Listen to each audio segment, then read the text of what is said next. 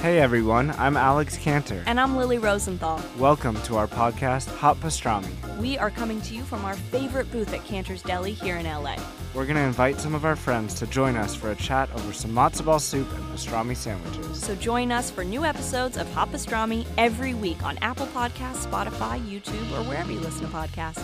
See you soon. Bye. I am Sarah Jane Case, and this is Enneagram and Coffee.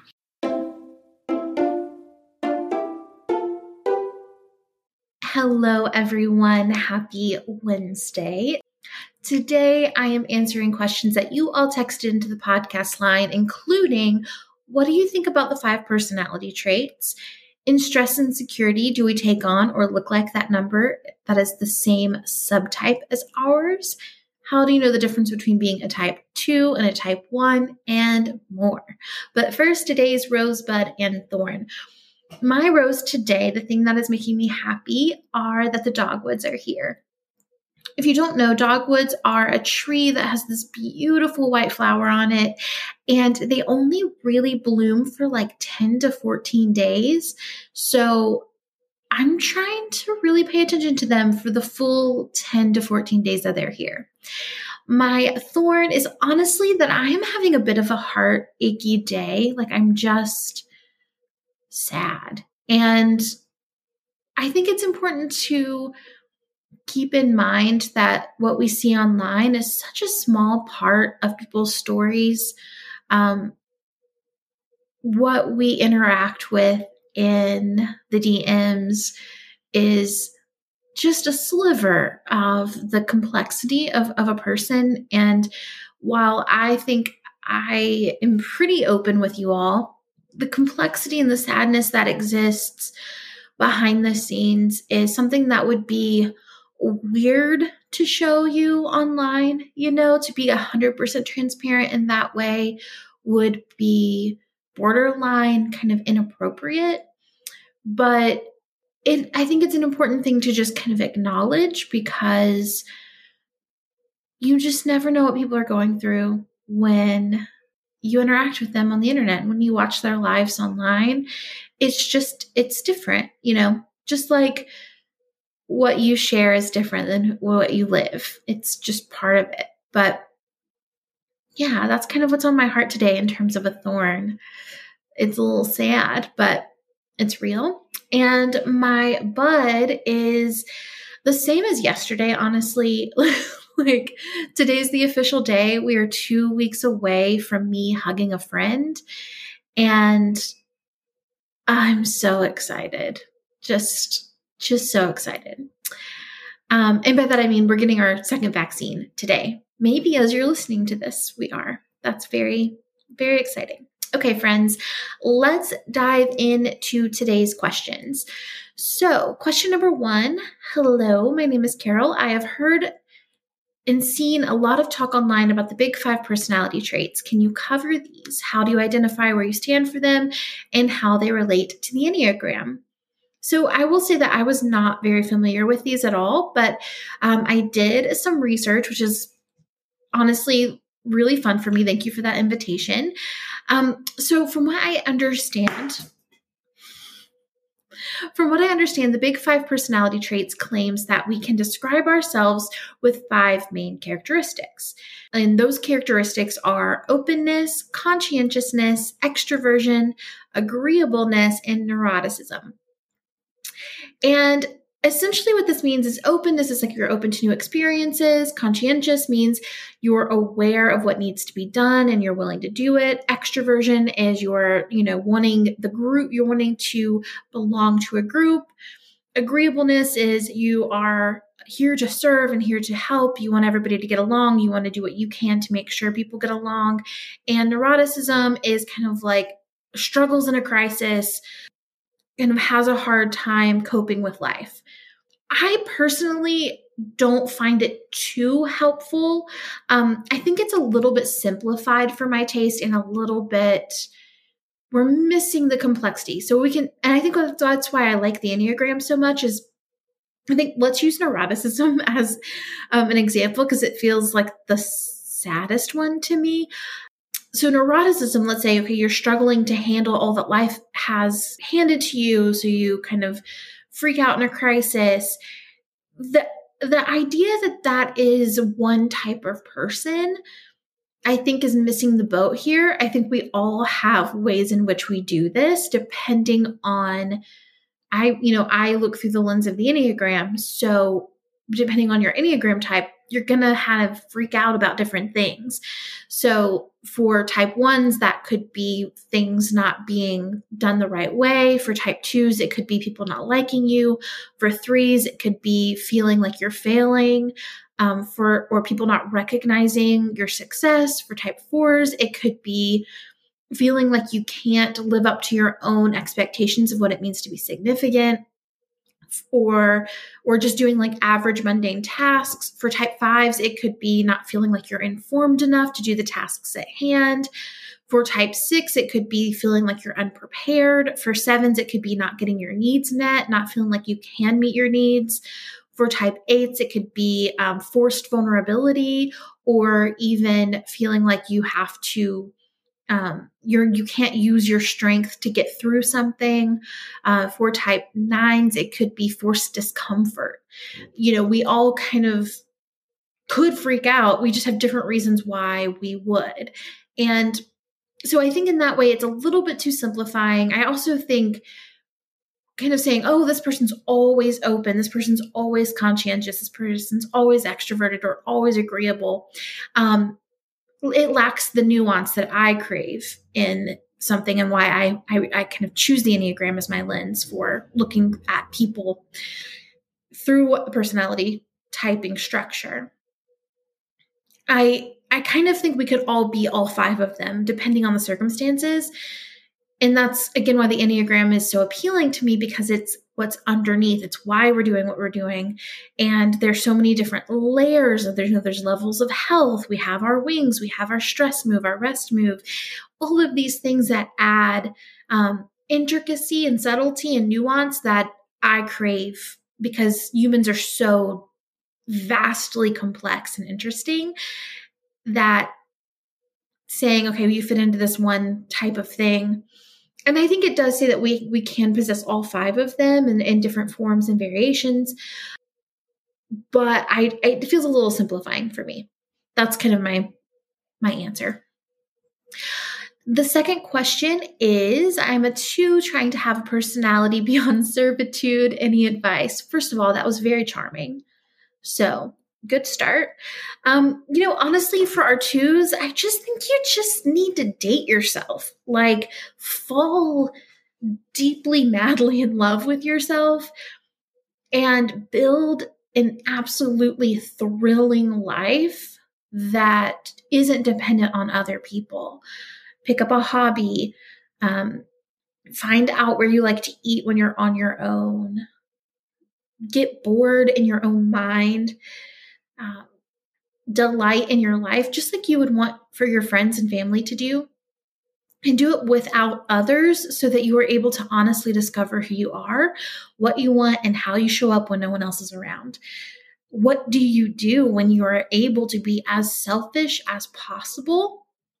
Who do you who are you? And I think that's really good information around who you want to be, who you actually are when there's no one to please.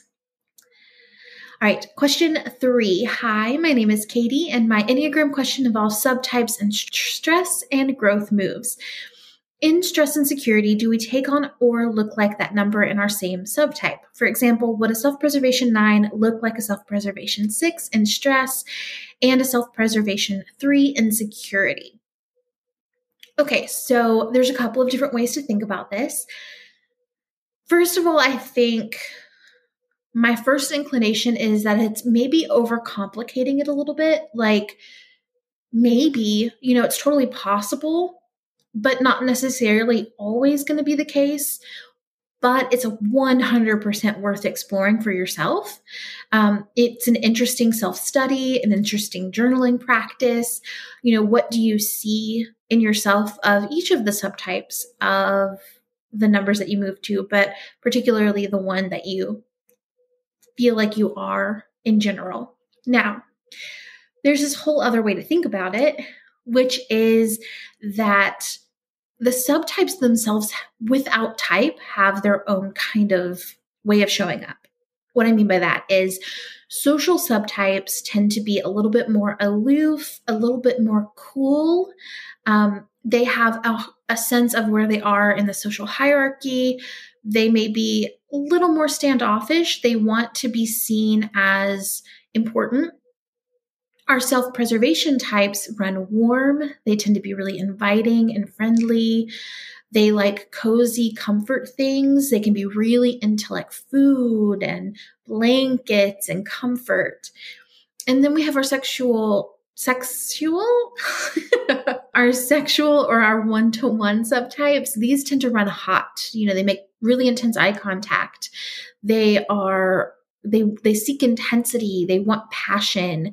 Um, so in that way you know these subtypes kind of are their own category. And so if you are generally a self-preservation type you're going to add that on to your number and then that's going to impact everything. So in some in that way, the answer would be yes, you would kind of stay that subtype and as you move, you probably do tend to show up as the, the subtypes of your stress and rest moves. But again, I think that's not a rule that I live by and maybe isn't even a rule that I would find particularly helpful on like a day-to-day basis. However, for like self study and a journaling practice, which I am all for, I think it's a really fun prompt and a really fun thing to consider um, as you deepen your inner knowledge. I think it's fascinating to jump into. I did it because you asked this question. I was like, I'm going to play with that a little bit. And I went in and I kind of looked at mine and explored it. And I, I love that. I think it's really, I think it's an interesting practice that we could all use. So thank you for that question, actually. We're going to take a quick break for today's podcast sponsor, Daily Harvest. Sometimes cooking something really nourishing, full of yummy veggies and fruits, is not always compliant with a full life. We have a busy household over here. We're working, we're in, you know, we have we're in school, we have our kiddo we I am running all kinds of fun things in the background over here that make the days pretty full. And honestly, I don't want to get takeout for almost every meal, right? Daily Harvest makes this so easy. They deliver delicious food, all built on organic fruits and vegetables right to your door. It takes minutes to prepare, and you never have to think twice if the food you are eating is good for you. Daily Harvest is ready when you are. Everything stays fresh in your freezer until you are ready to enjoy it, so you waste less food too. There's no need to overthink any of your meals for the week with Daily Harvest. They have smoothies for breakfast, flatbreads for lunch or dinner, and foods that are perfect for cooler weather, like perfectly roasted harvest bowls and soups. Daily Harvest never uses preservatives, added sugar, or artificial anything, including their recently launched almond milk, which is made from only almonds and a dash of sea salt. Like, that's it.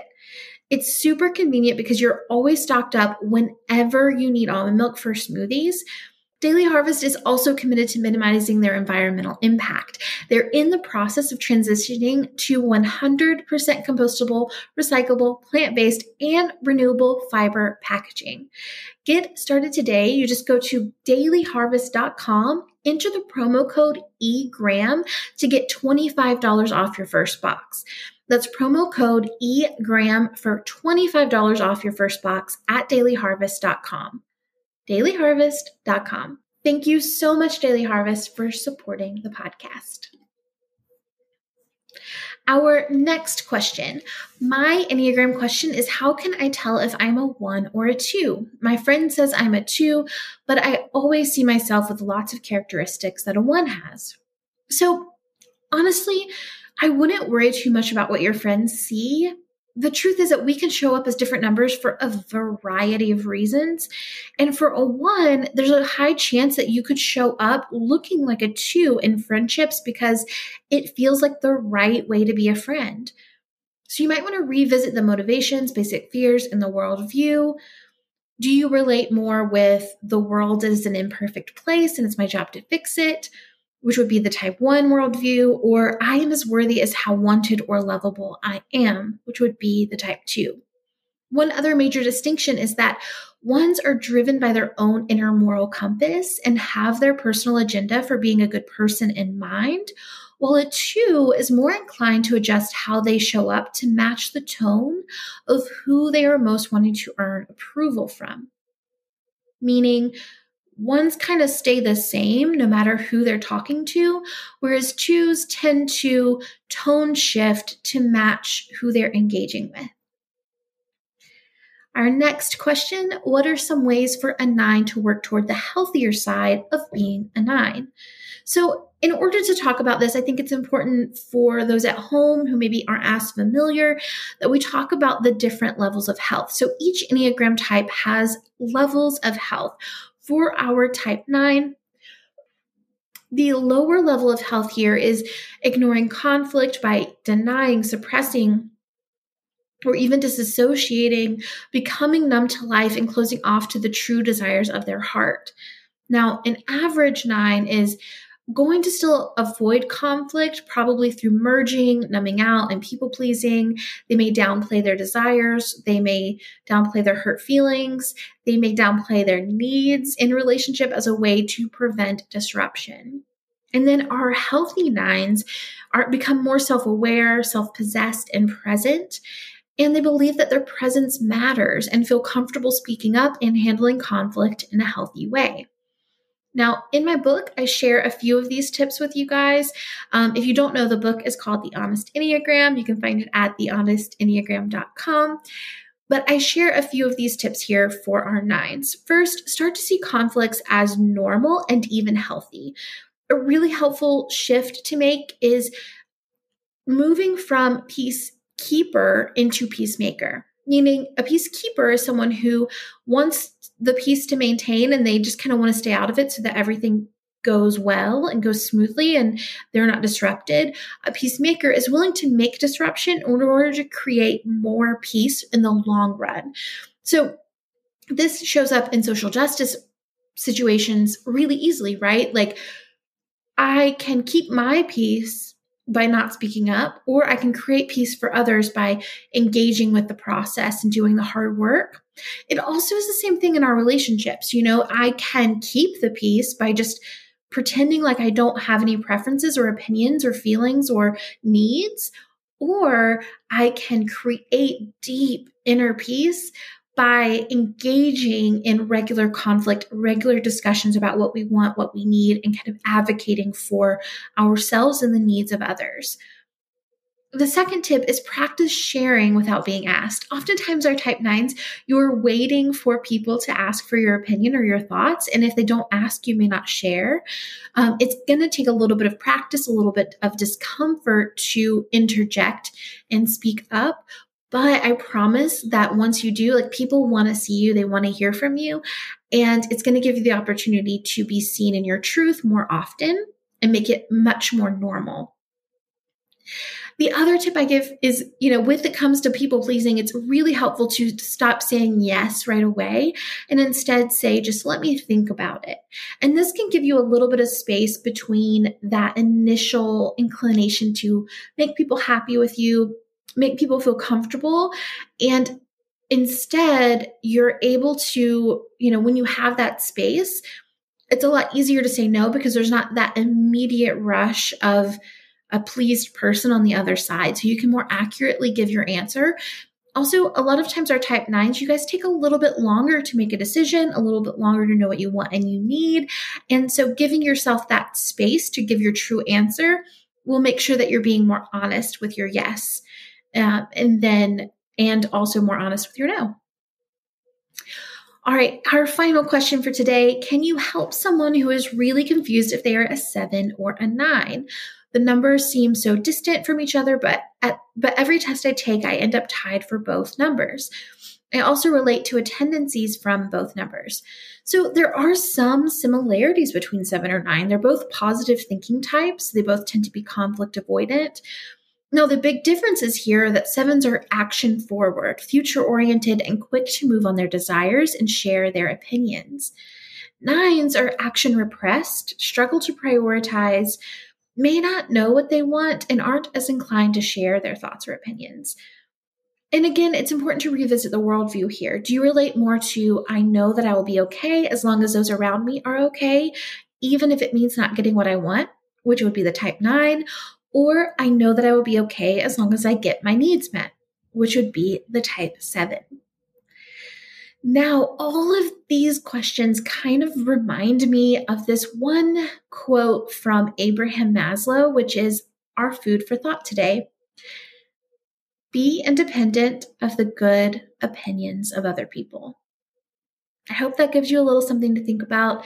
As always, it is an absolute joy to create this content for you. I hope you enjoyed the episode, and I will see you tomorrow, fully vaccinated, for the next one.